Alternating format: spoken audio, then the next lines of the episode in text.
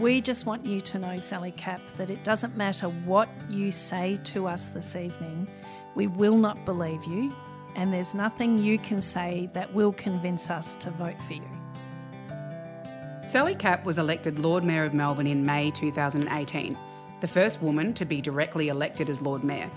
She was also the first woman to hold the post of Agent General for Victoria in the UK, Europe, and Israel. She took the small business she co founded to the ASX, and she made history as the first female board member of the Collingwood Football Club. But for all of her first, in this episode, Sally talks about some of the seconds that are part of her story her early career as a solicitor, an unrealised dream of becoming a barrister, her business challenges and personal pressure points, and the moment she decided to turn her energy to public life.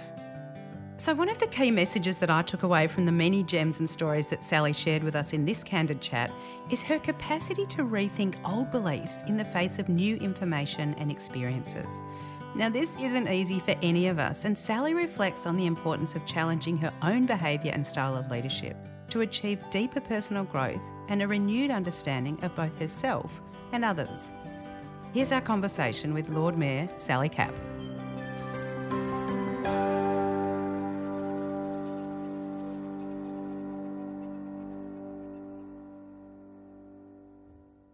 Sally Capp, if someone read your bio, they would be forgiven for feeling a little bit intimidated about all the unbelievable things you've done, both in the business world and now as the 104th elected Mayor or Lord Mayor of Melbourne.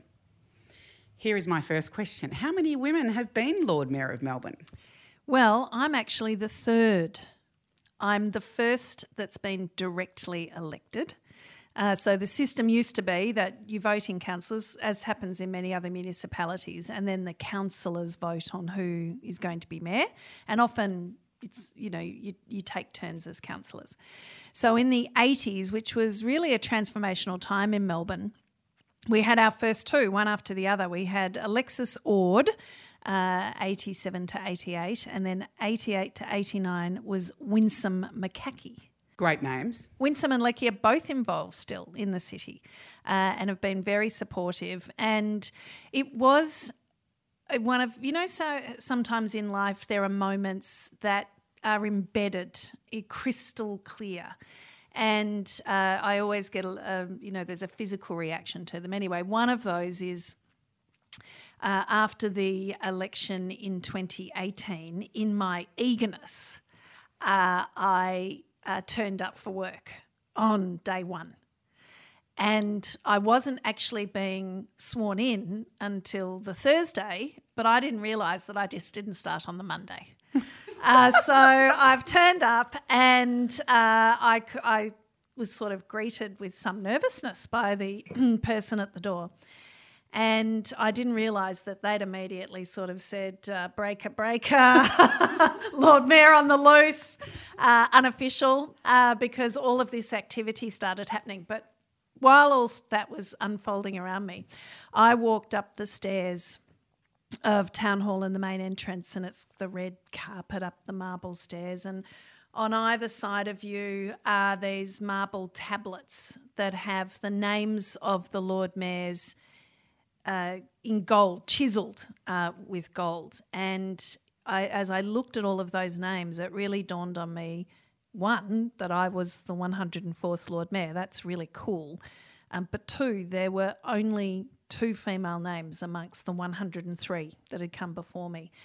And uh, it, it was uh, both a thrill, but a sense of the, the gravity of many of the uh, the history and and how that creates a momentum and the gravity of needing to really change the trajectory in some some way and um, and that's been a joy for me.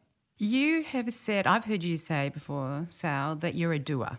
Is that a word that you would describe for yourself? Yeah, I'm a serial have a goer. Have a goer. Yeah, and that, I'm a doer, but it starts with the have a goer. Okay, so if you're typically a have a goer, when are you a uh, have a don'ter?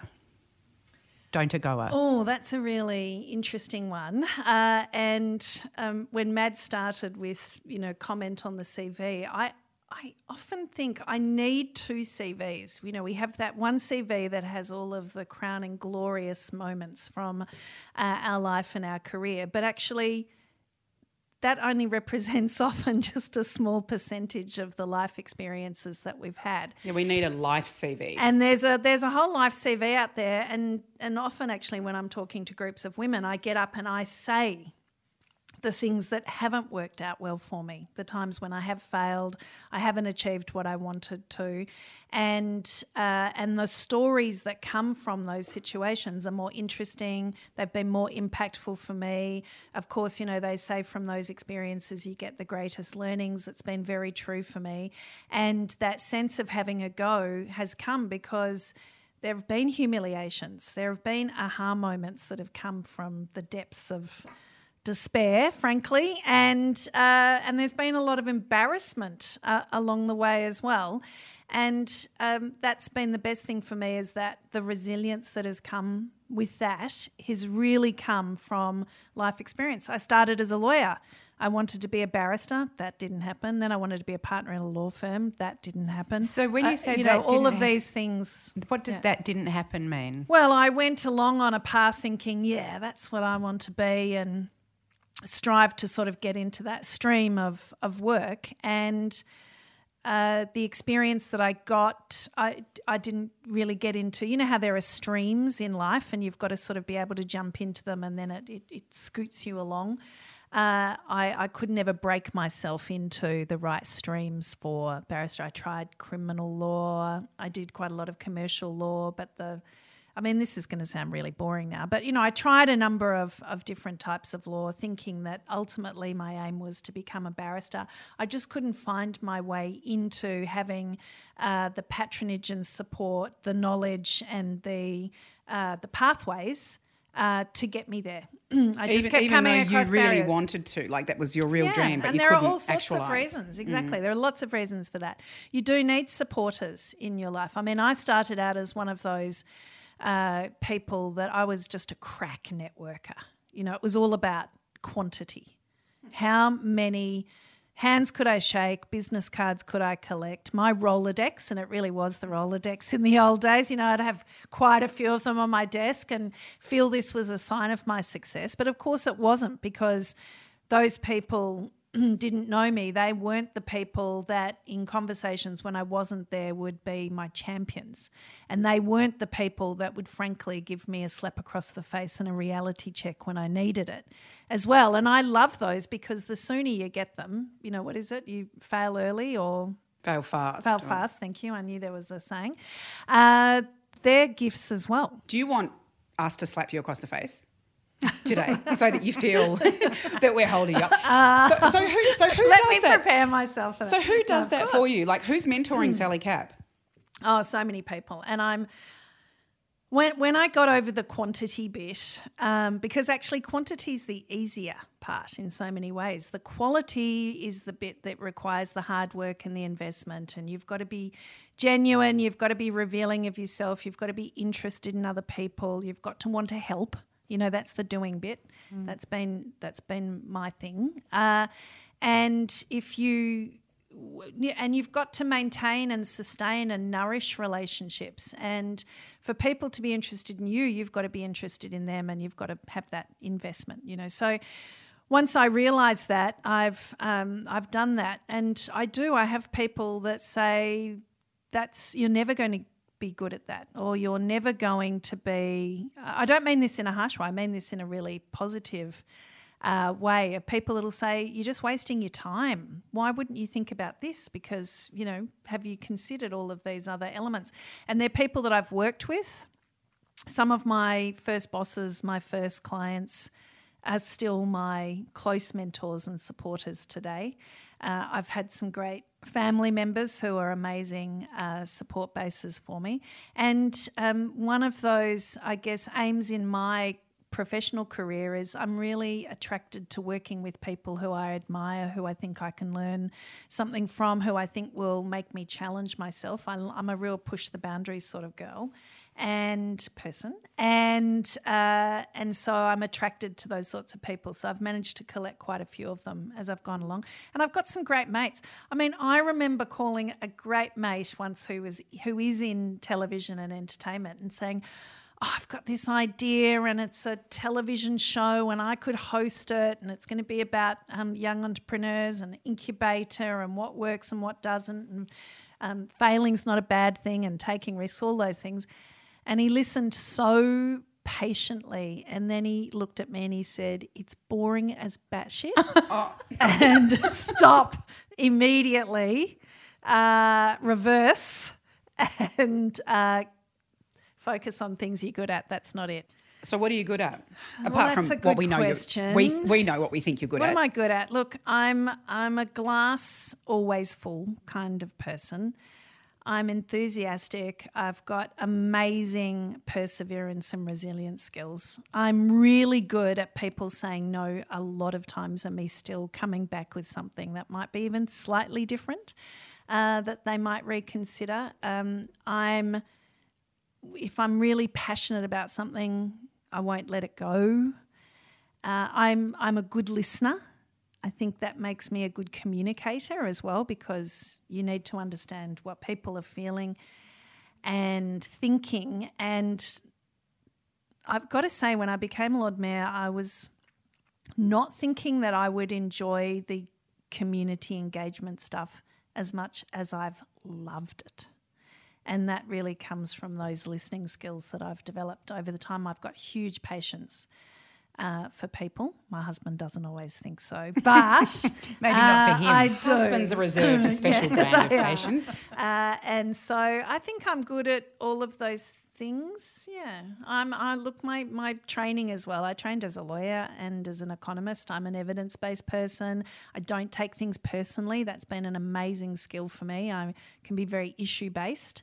And sometimes, maybe um, again, um, family might say that that might be interpreted sometimes as not caring as much. So I'm conscious of that. Uh, but I just like to be issue focused and a doer. I try not to take things too personally, and I'm focused on the outcome. And that's turned out to be something really good in the small p politics I play in in local government uh, because I get a lot of feedback every day.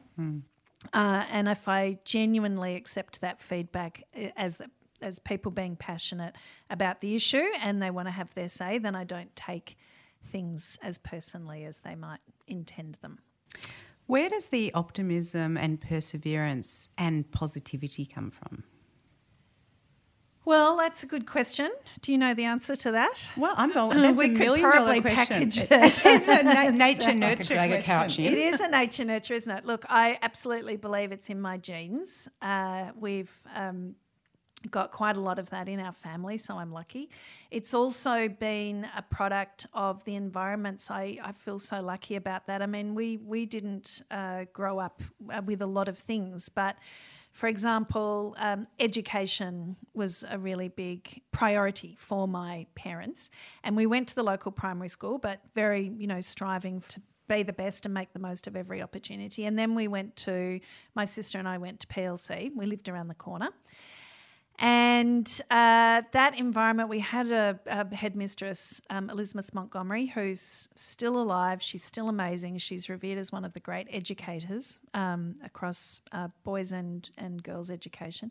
And she was like a kick ass. And in those days, kick ass, you can do it, whatever you put your mind to. Let's make it happen. Try uh, no boundaries sort of educator, and it was an incredible environment to be in.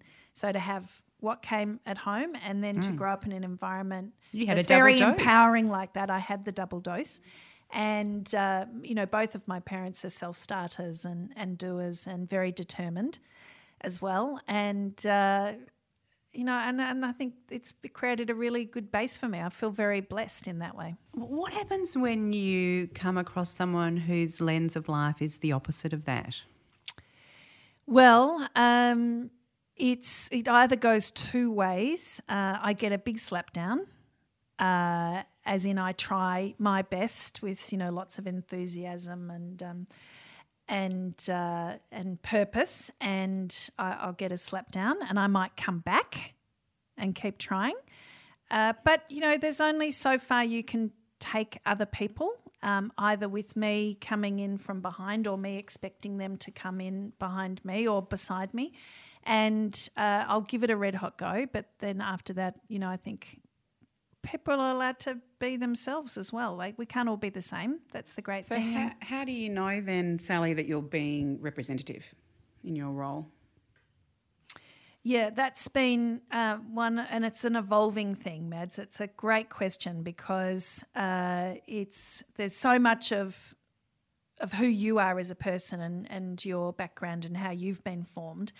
How do you moderate that to make sure that you are considerate? And the best thing that I get as Lord Mayor is a constant influx of feedback and ideas, mail, email, social media, forums, and the forums we've managed to continue using technology. And I soak it all up. I soak it all up. And look, I'm really, I'm somebody that I think this is another great thing for me. I'm happy to say I was wrong. I mean, once it's been proven to me, but I am. And a you know, I can be, no, I can be, I can be flexible in that way. I'm happy to say sorry, uh, and I'm wrong, and I've changed my mind. I'm okay with all of that. And um, there's a lot of twists and turns in life, and I think the ability to be analytical of yourself is is really important, and to it's not about admitting defeat. It's about understanding that we can keep evolving our own ideas. They don't have to be set. And that's the great thing about constant stimulation that I have is that that can constantly change. But back to people, uh, I uh, I take that role really seriously, and I don't always agree with those positions. But if they're strongly felt, and it's my role to represent, then I'm happy to take those positions forward as the chief advocate, uh, chief cheerleader. Uh, for certain causes. The corollary of that, though, is I've become much more comfortable in standing up in front of crowds and saying, I don't agree with you, and this is why because I think those are the sorts of conversations that we need to have more of in the community. It was really stark for me in the first time um, I campaigned, which is the only time I have so far. We're getting ready for another election now. I went into uh, the first Meet the Candidate night so excited. And I Did was you turn up three days early? Was sort of, kinda, yeah. And I was, you know, I was like a puppy dog, you know, when the whole body's moving and the eyes and the whole thing's going on. And I was just excited to meet people, hear about what was important to them, and share my ideas with them. And from the moment the first bell went, I was on the on the mat. Uh, In what just- way? What was the Oh, first punch just- thrown? It was just so graphic to me how uh, we do a lot of shorthand in our lives through assumptions and perceptions. Heuristics and the like. Exactly. And so uh, I'd come in as a person really predominantly from business. My previous role had been running the property council, which was equals I represent greedy developers who don't care about heritage or residents or culture or mixed use. People had a perception about who I was as somebody that wasn't ever going to care about community, uh, was very one dimensional, let me put it that way. So it really didn't matter what I said. The feedback from the crowd and uh, from residents mostly was we don't believe you. We don't believe you. You're wrong. Uh, your thoughts on that couldn't be further from the truth. There was it was very unforgiving. It was very adversarial and i responded to that i mean i can i can do that Fierce lady. You mean you defended yourself? Is that what you mean? By I went into the mode. I got the finger out. Uh, and thankfully, one of my uh, campaign volunteers came along, uh, who you know well, Bina, and she thought, I'm going to film this. and it was terrific because when she played it back to me afterwards, I was horrified. I went into defending the territory mode, and you don't have to do that In fact, it makes it's it not worse. the point. It made it so bad. And uh, as I said, I was on the mat. I never recovered. I had to, you know, do the three and basically bow out. Uh, and I learned a lot from that. The next one I went to, still a bit of the puppy dog, because I'm naturally like that anyway. And the first uh, person got up and said, uh, Sally, this is a question for Sally Capp. I thought, oh, good, okay, that's great. And remember, there are 13 other candidates up on the stage because we're all there to spruik our wares. This gentleman got up and then he said, Well, look, actually, it's more of a comment.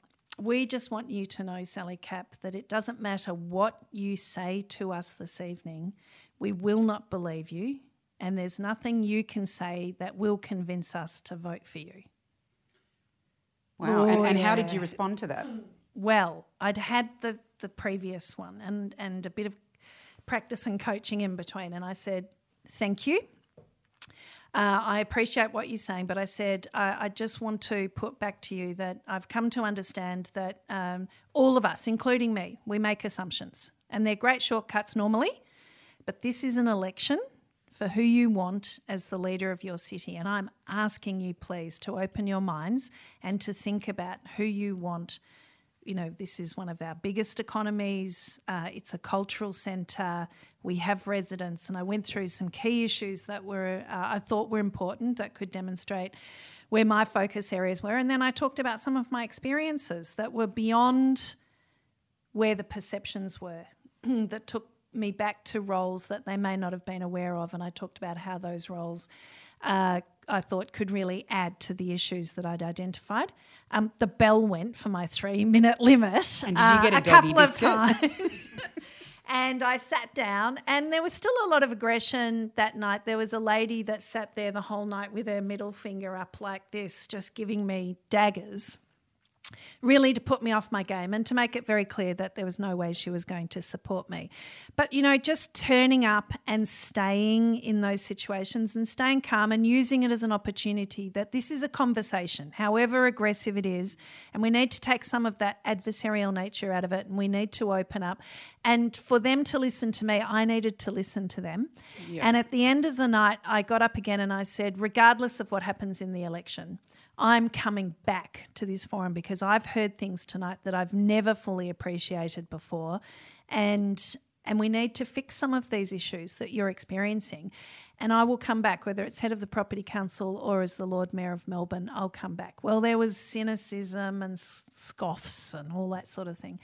Anyway, the first day I was in my office as Lord Mayor, I rang the head of that that group and I said, uh, Tony, you know, I, I'd like to come back. Crickets. He couldn't believe it. He said, Really? I said, Yes. I said that I would and I want to come back. So at the next meeting uh, of the residents, I went back.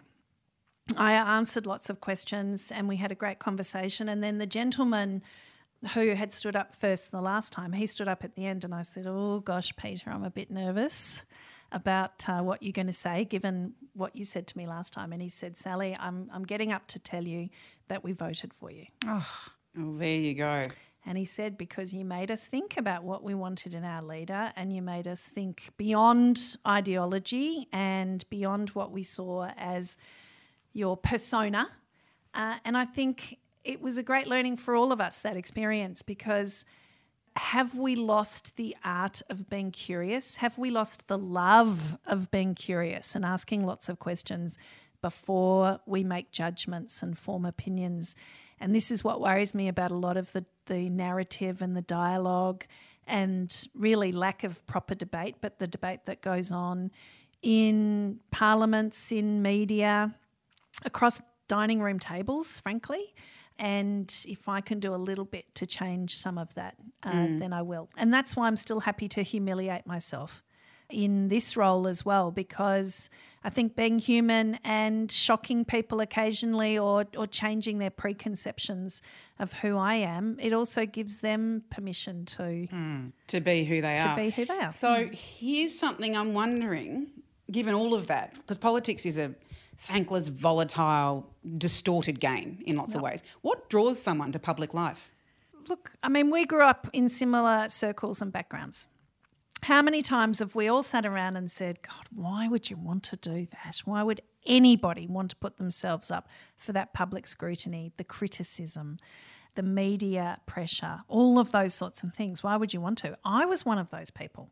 I didn't ever want to put myself in that situation. Very happy with my life um, and what I was doing for me, it was, uh, and my husband, because um, we, we're a great team and we make all of these decisions together. Admittedly, it was late on a Sunday night, and we were both staring at the ceiling when we decided to jump into the Lord Mayor race. Uh, but it was a, a, series of events because uh, I've had roles where I've represented Melbourne and Victoria before. I've had roles where I've worked with the City of Melbourne and other leaders, and I've, I understand that we need to have respect for our public institutions and we need for them to be effective. And uh, reputation issues can be incredibly damaging, as much as operational risks can be damaging.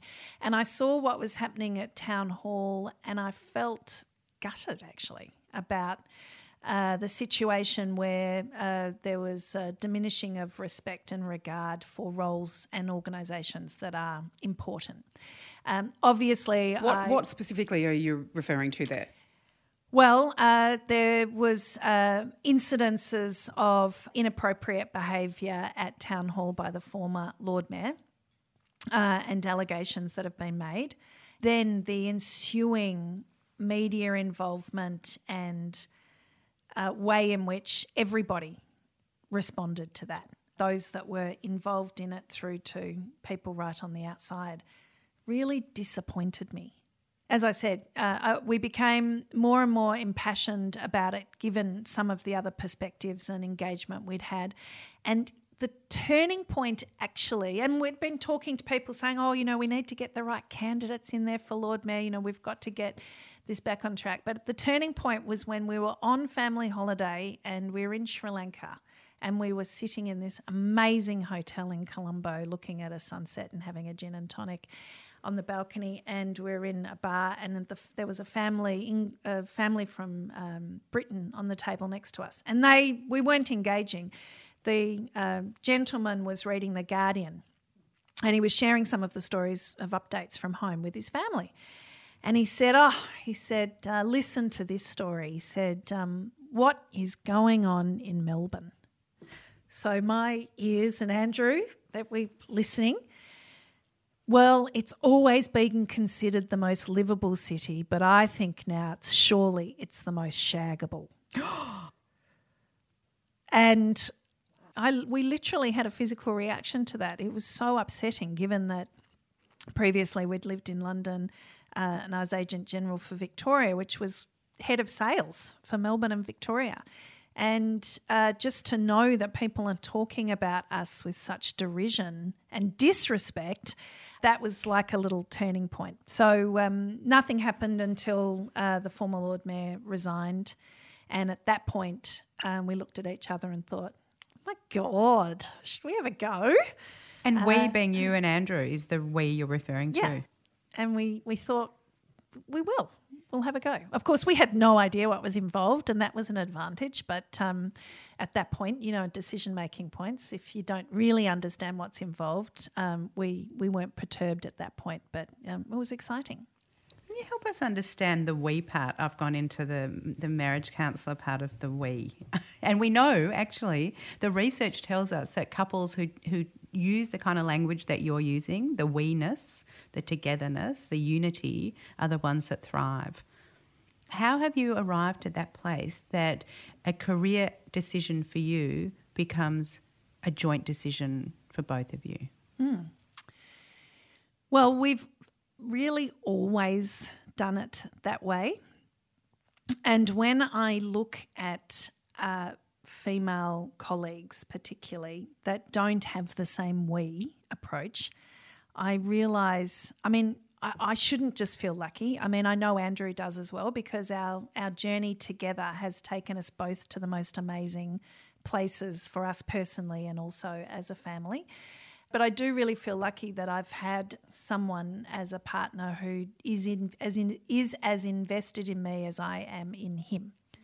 And uh, for us, that's meant a complete merging of so many elements of our lives together. And for me now, it's, a, I, I'm not going to say 100%, a thousand percent confidence that he is there to catch me, to push me, to idolize me, to uh, give me very frank advice when I need it, And I'm completely the same for him. So it's just a wonderful position. But of course, it's been over many years. And and look, one of the first uh, points in our lives uh, where that changed was really something for him where he wanted to leave uh, the big corporate that he worked for and start his own business, um, which sounded for me as a young lawyer, uh, that sounded exciting until he said, and I'd like to go to Perth to do it, uh, which was a big uh, turn off for me. I cried, literally cried.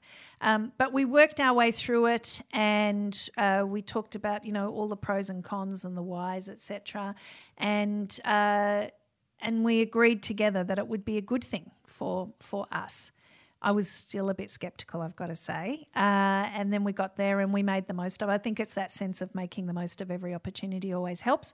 And uh, from there, it's not that it's his turn, then my turn, then his turn, but there's a sense of, oh, look, you know, that at that point we prioritized your career ambitions and, and that business. And I've always been very involved. We've both had our own businesses from time to time. But certainly the next time something came up for me, he said, Oh, absolutely. I mean, this is something where we can, you know, really focus and and pivot to to um, a career highlight for you. And so we've had that lovely ebb and Mm. flow, if you like, through, Yeah. through the relationship. And for those who don't know your husband, I mean, he's he's not just waiting in the wings there to support you. He's articulate, passionate, larger than life. oh, um, incredible. oh, no, he's completely his own He's his own person. world almost Yeah, world. universe. he uh, he is uh, a force uh, of nature himself, and and so I'm really lucky to have him. But he's got his own stuff going on as well, and so it's it is about making time. There's got to be enough oxygen for both of us, and I'm really conscious of that too because every time I get up to give a speech now, my husband's the best speech giver ever. So I'm really conscious of the fact that he's there supporting me, me knowing he's far better at that stuff than I am. So whenever there's an opportunity for him to be doing uh, those things, then he's absolutely got the floor because I get more than my fair share of that sort of stuff. Is that an example? that- Yeah, it's amazing you've got that at home and that support. What we know, and, and you and I have collided a few times, um, you know, around different things, including one of the businesses I run is called Girl World, and we try and give girls pathways into leadership and entrepreneurship. What we know is the participation of women in government and, in fact, in the halls of leadership across Australia is very, very low. So, what advice would you give? Uh, how do we create more pathways and access points for young women to step up and take the public stage? Um, what I've found in all of the conversations I've had along my uh, career in life is that at various times we tend to focus, oh, we've got to do this. It's all about structural reform. And every time we do that, we miss the full picture. It actually takes everything.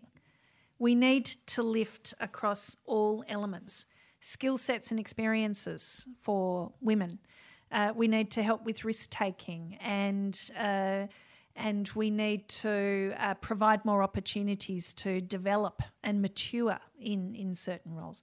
But at the same time, we've got to to completely keep busting down what is still there are institutional barriers in so many ways. This complete change in how we work is going to be wonderful, I think, for women. And yet, the biggest losers at the moment in unemployment as a result of COVID are- women. Are women through part time So- or casual roles. Exactly. So when we So talk about the change, though, is it education? Is it quotas? Is it how do we break the bias I that's think so it's entrenched? all of those things, and that's the the. I, I think that's one of my frustrations when I look back. Is for example, I was on one of the first diversity councils at ANZ when I was there in the old days, and we would talk about. When I look now at marginal, incremental things on how to help women, and we need to take some still big, bold steps. One of my heroes, who's still one of my heroes, Elizabeth Proust, who ran Premier in Cabinet and then she ran the City of Melbourne, unbelievable, and then uh, has been a very, very successful business leader. Um, she and I chat, and she said, I can't believe we're still talking about this. My aunt, who was the first federal member to give birth whilst in Parliament, almost literally whilst in Parliament, we, we have the same chats. Why is this still happening? And it's because we have these big exertions of effort into one part uh, of the conundrum. Uh, without at the same time building up all of the other elements that go to the pathway. Yes, women need more education. Yes, frankly, they need more life skills as well. Uh, they need uh, to be comfortable in humiliating themselves and stepping into the have a going. But at the same time, we need more support mechanisms so that the landing isn't so hard that we go back to scratch, so that there are some soft landings there. We need uh, to look at the way we work. We need to look at childcare. We need to look at. I'm a big quota supporter, and I wasn't when I started always about merit. When I hear that now, it's just crushing. Particularly well, when I hear we're starting from the same place exactly. and we're not. Women are a long way behind oh, the eight ball. gosh, it'll be equality when there are as many ordinary female leaders as there are men. Frankly, you know this this sense that uh, we don't have enough of a uh, a merit at the moment to warrant uh, the opportunities is completely wrong. It's just we have to keep looking harder uh, to keep pulling more people, uh, more women along, and uh, but we have to name it. And we have to say this is still an issue, and we have to put more effort into it across the whole spectrum of what's required from young girls. And the work you do is amazing because that can do kick ass attitude is absolutely required, it may it come can, down but a few But it also pegs. can preach to the converted and it can preach into the halls where they're already happy to nod. And so, how do we start to call out the elephant in the room in the places where they're not having the diversity conversation or, in fact, not affecting that structural change? Oh, I so agree with you. I still sit in some of those environments and I call it out now because I'm far enough in my career to not have to worry about some of the repercussions potentially. And Sally, you are walking into a risk fear in the near future. You're campaigning again. I am. I'm doing it again. How does that look for you, and particularly against the catch cry that you have on LinkedIn, which says people and purpose, not politics? Yeah, it's an interesting dynamic when you're in politics. And I work so hard to to take that out of it as much as I can. It doesn't always work, but we've done pretty well over the last two years at Town Hall. Um, I came in as a single person uh, into a, a, team of 10 other councillors who were already in groups, if you like, and of course had gone through incredible trauma. And over the two years, uh, we've done uh, almost 300 different decision points, and only about four of those have been uh, impacted by politics. We've been what, managed what to find mean, consensus. What do you mean by that? Impacted by politics? Well, I'd say where there have been decisions that have been made more around political lines than the outcome. So I think we've been we've managed to be very outcome focused in that time and, and we've managed to have really sometimes very fierce debates, but we've been able to build consensus towards an outcome, a compromise or an outcome for a strategy, for a, uh, a new initiative, uh, for a new investment. And I think that really speaks well to, at local government particularly, we don't have you know, uh, we don't have the strict ideological uh, lines that happen in state and federal government, and that's why uh, I've, I've really enjoyed it because we can get focused around. There are more independents, for example. Yes, there are party representatives, uh, but we're so closely connected to community. We are judged every day. Every time you walk outside town hall, somebody will be talking to you about something, and you can, I think, be really focused on the outcome because you can see it you're, you're delivering it. And uh, I've really enjoyed that bit. So I try to keep the politics out of it by, uh, for myself and in the conversations I have, is really being focused on what's the best outcome for the people of Melbourne and what's going to leave a legacy. And are we actually improving a situation? Are we making it better? And uh, and those conversations have mostly been are very productive at town hall. And that's what we're looking for. I mean we need people with different backgrounds and influences and political views frankly as well. It drives a lot of good debate but i think we've got to be focused on the people and the purpose you know why are we there? And if we can keep doing that then we can shove each other mm. towards something that's better. And so, Sally, then, assuming you are successful um, in your uh, campaign run, fingers crossed, where is Melbourne heading next? And I ask this question, pandemic aside, what is your vision for the future of Melbourne? Wow. Well, the last six months have really uh, changed so many things, and there's there's devastation and despair in so many ways, from health impacts, mental health and well-being impacts, through to economic devastation, and of course they're completely interlinked as well. Uh, and wow, I mean, we as a globe. We are facing uh, this crisis where we're all impacted.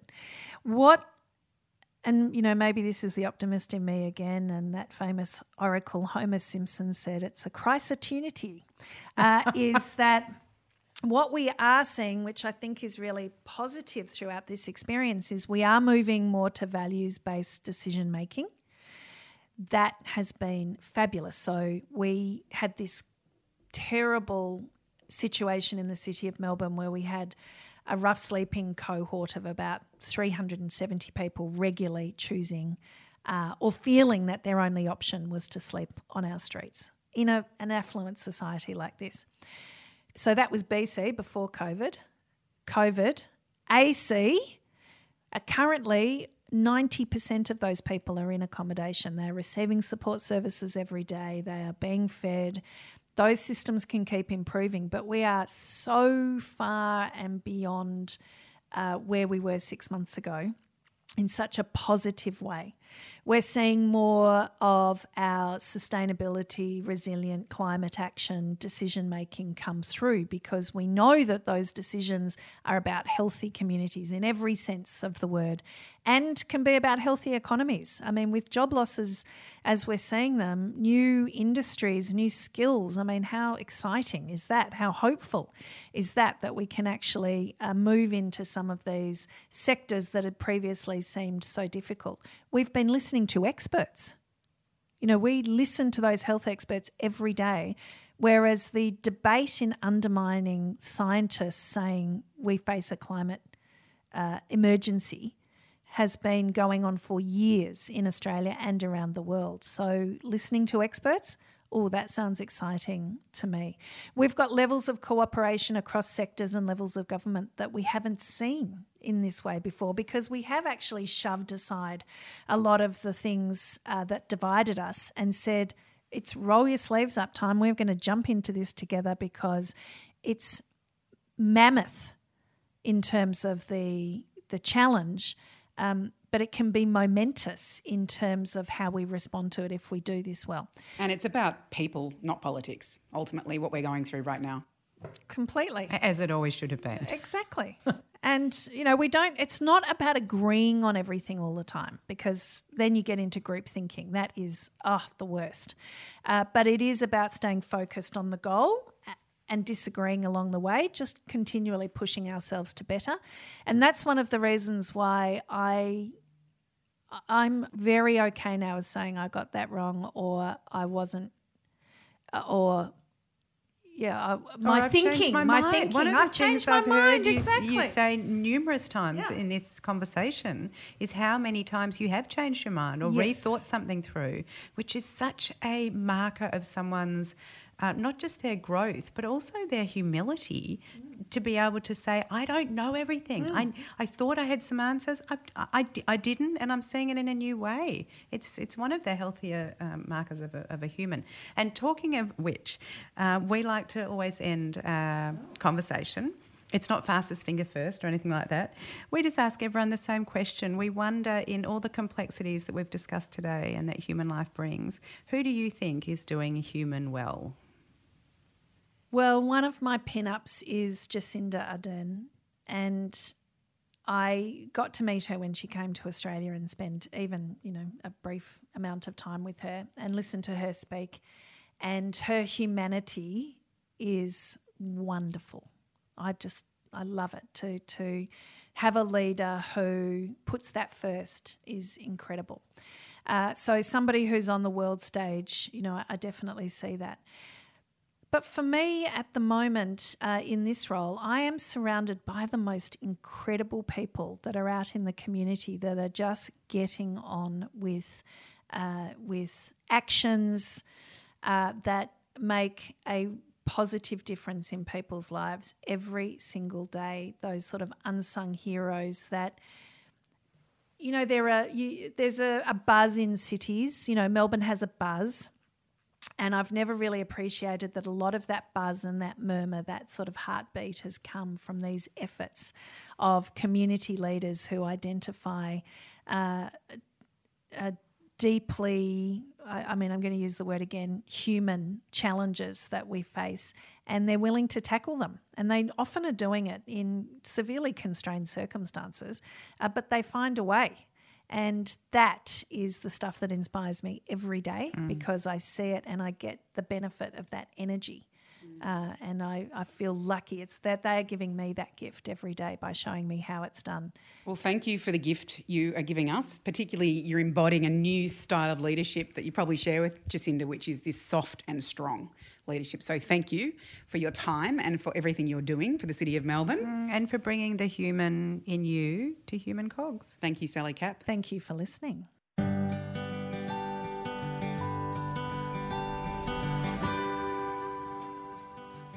Thanks so much for joining us for this episode of Human Cogs.